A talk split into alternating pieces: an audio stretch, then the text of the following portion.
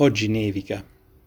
Oggi il panorama è quello tipico invernale, di una stagione che offre una visione spesso contrastante. Al freddo, ai colori grigi e con una luce attenuata, alle piante spoglie e alle persone chiuse incappucciate nei loro giacconi, si contrappone un senso di pace e tranquillità. I fiocchi, che cadono a volte lievi e poco dopo più fitti e grandi, il silenzio tutto intorno, rotto dal rumore delle macchine, dalle grida gioiose dei bambini o dall'abbaiare dei cani portati a passeggio, con la loro voglia di correre e giocare. Tutto questo ispira serenità, o almeno dovrebbe. Ci sono momenti nei quali nevica anche dentro, quando il freddo interiore è molto più pungente di quello esterno. Un misto di malinconia, rabbia, e senso di vuoto che senti nello stomaco e che il paesaggio che vedi con gli occhi rafforza e appesantisce.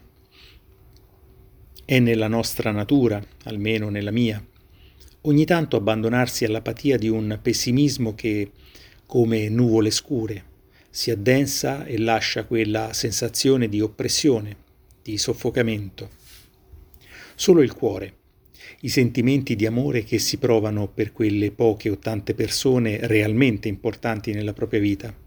Solo il cuore riesce a scacciare dalla mente questa cappa buia. Ricomincio ad apprezzare la vita, la mia vita.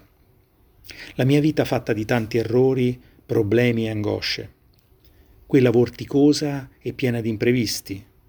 E quella delle tante routine noiosamente ripetitive quella dove i ricordi si accumulano e scompaiono, alcuni sbiaditi e dai contorni incerti, e gli altri nitidi come un quadro, anche a distanza di decenni. Quella con progetti da realizzare e tanto ancora da imparare. Quella con gente che va e gente che viene in un intreccio di incroci con le vite degli altri. Ma soprattutto quella vita pienamente e totalmente dedicata alle due persone per le quali respiro e combatto ancora. Sono loro che mi danno la forza di rialzarmi e ricominciare di nuovo, giorno dopo giorno, fino alla fine. E questo è dedicato a loro, solo a loro. Oggi nevica ed è bellissimo. Sono Evaristo Tisci e questo è il mio podcast dal titolo Perché? Ma forse lo cambio.